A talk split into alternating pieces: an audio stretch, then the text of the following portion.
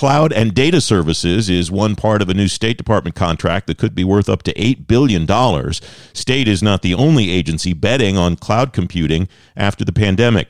Bill Burnham is Chief Technology Officer for U.S. Public Sector for Hewlett Packard Enterprise. He's former Chief Technology Officer for U.S. Special Operations Command. HPE sponsors today's Daily Scoop podcast. Bill, welcome. Thanks for coming on the program. These agencies are going to hybrid IT and the hybrid cloud more and more and more. What is driving that? Why is that something that agencies find appealing, not just because the Office of Management and Budget told them to in 2018, the Cloud Smart policy, but what are the benefits that they're realizing as a result of doing it? Welcome, Bill. Well, I appreciate the opportunity to be here. I really do, and uh, and, and, share with the listeners. Uh, what we see is there's three drivers uh, from an industry technology point of view that is that is bringing hybrid IT, aka hybrid cloud, to the fore. Uh, really, it's it's data, and, and I, I, hope we can burrow into each of these a little bit. But it's data, uh, the massive amounts of data that we can now capture and generate, largely outside of a data center at the edge, what we'll call colloquially the edge.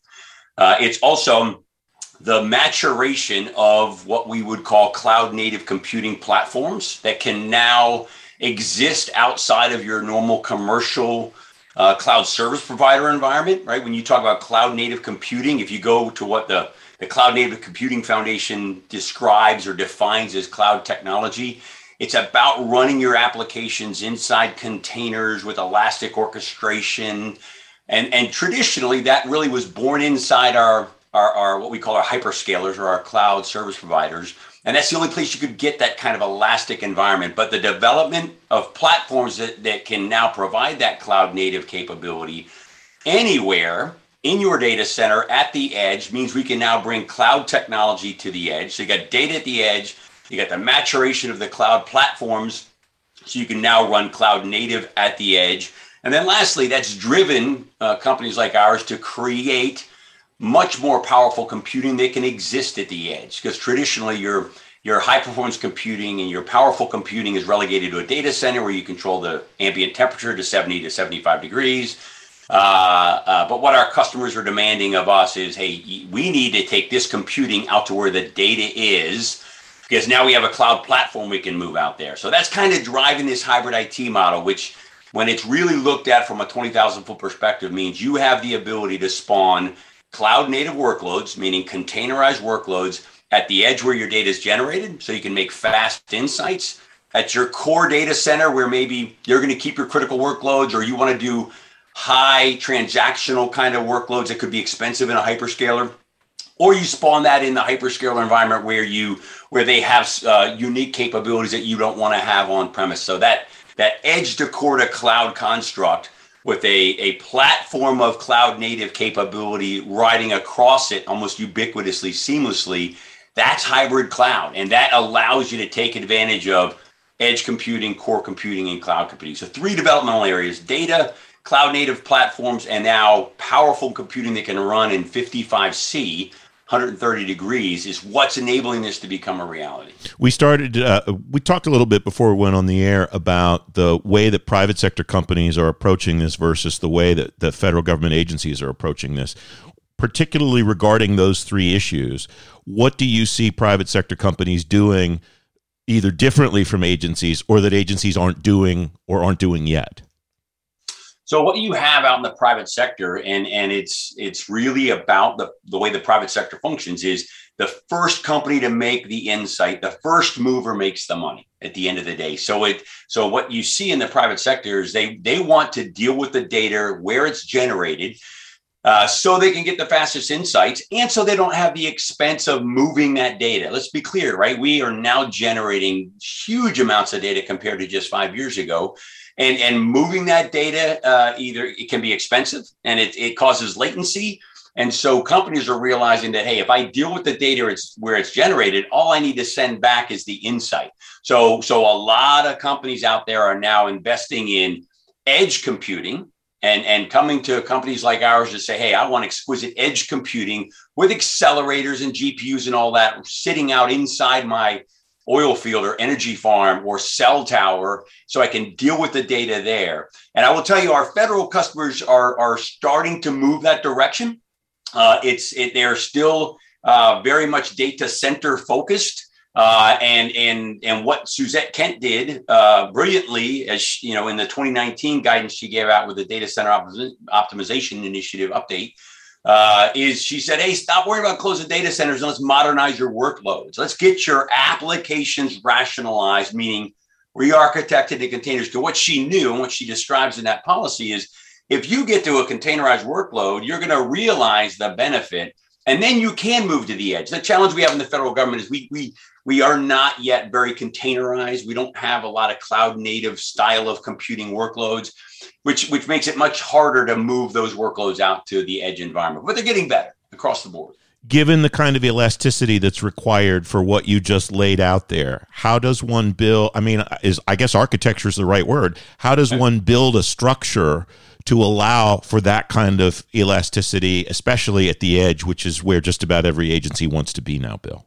Great, great question. And I think I think it comes down to a, a couple of different factors, and, I, and I'm going to describe it in that tiered methodology again. You've got your infrastructure piece where you've got to have uh, some redundant network connectivity that's going to connect your edge to core to the cloud. Uh, and the cloud service providers, whether no matter who the hyperscaler is, right? You ought to have more than one tied into your core, so you have that uh, that economics. Uh, but but then on top of that, you've got several different layers of what we would call a platform. One would be uh, kind of a smart data fabric so that the data that's at the edge or the data sitting in the core or the data you decide to park in a cloud service provider is what's considered ubiquitously available can be seen by workloads no matter what. So you have to have a smart data fabric layer.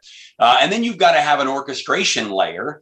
Uh, most folks base their orchestration layer today on kubernetes uh, which is your open source standard and that kubernetes layer that can see your edge your core and your cloud service provider because of your infrastructure hardware can now orchestrate workloads where they make sense, right? You can set up your orchestration layer to spawn the workloads where your data is. It's kind of a data gravity concept where instead of moving your data back to your data center and your workload or moving your data all into a, a hyperscaler cloud service provider, modern day concept behind hybrid IT is I'm going to move my workload to my data, leave my data there where it's secure, it's known and I don't have to move it. So, so you've got your hardware that still has to be exquisite and it's got to be functional. You got a, a data fabric smart layer. And then on top of that, you put a, a Kubernetes based most likely orchestration layer that's going to control where your workloads spawn. Does that make sense? Yeah, it does make sense. Um, I would love to explore those three topics that you laid out earlier. Okay. We're starting to run out of time, though. So I want to ask you what's over the horizon? What does this look like a year from now, two years from now, five years from now? How does this evolve? How does it mature?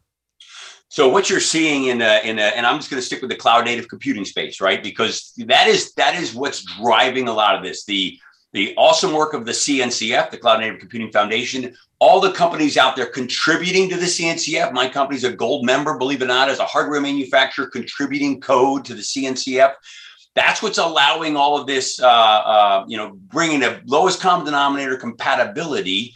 And now we have standards where you can have orchestration layers interrelating. So over the horizon, over the next two or three years, there's a lot of work to make authentication and identity easier because that is still not very uh, seamless when you move between hyperscalers or your on-premises premises environment. So there's a lot of development to be done there, so that so that your identity on your local data center will also be your identity recognized inside a hyperscaler. That's still a tri- tripping point, uh, and, and, but but that's really one of the last major ones. And then what you're going to see is the, the maturity grow in private sector and in federal government of folks understanding cloud native technologies. There's still a pretty big gap in in what's in the art of the possible and and what we frankly understand as a user community and, and a lot of effort right now i will tell you that i get engaged with is in is in customer education and customers who are saying please come explain this cloud native thing to us because we just don't get it. And and by and large, you're going to see that change over the next year and a half. So while we work on uh, the identity and we build a little bit better tool sets on the orchestration side and and the security side, obviously, which is critical now. You're seeing that. Um, a lot of it's going to be educating the customers because the current hardware we have can run cloud native. You're seeing cloud native everywhere. It's in all your operating systems. It's in all of your your hyperscalers. And so So it's not about the platform supporting it. The hardware infrastructure and the and the operating systems will support it. Um, we got to improve customer education, and then that's going to lead to workloads being modernized into containers. Bill Burnham, thanks very much for joining me. Great to have you in the program. Thanks to HPE for sponsoring the program today. You bet. Thank you.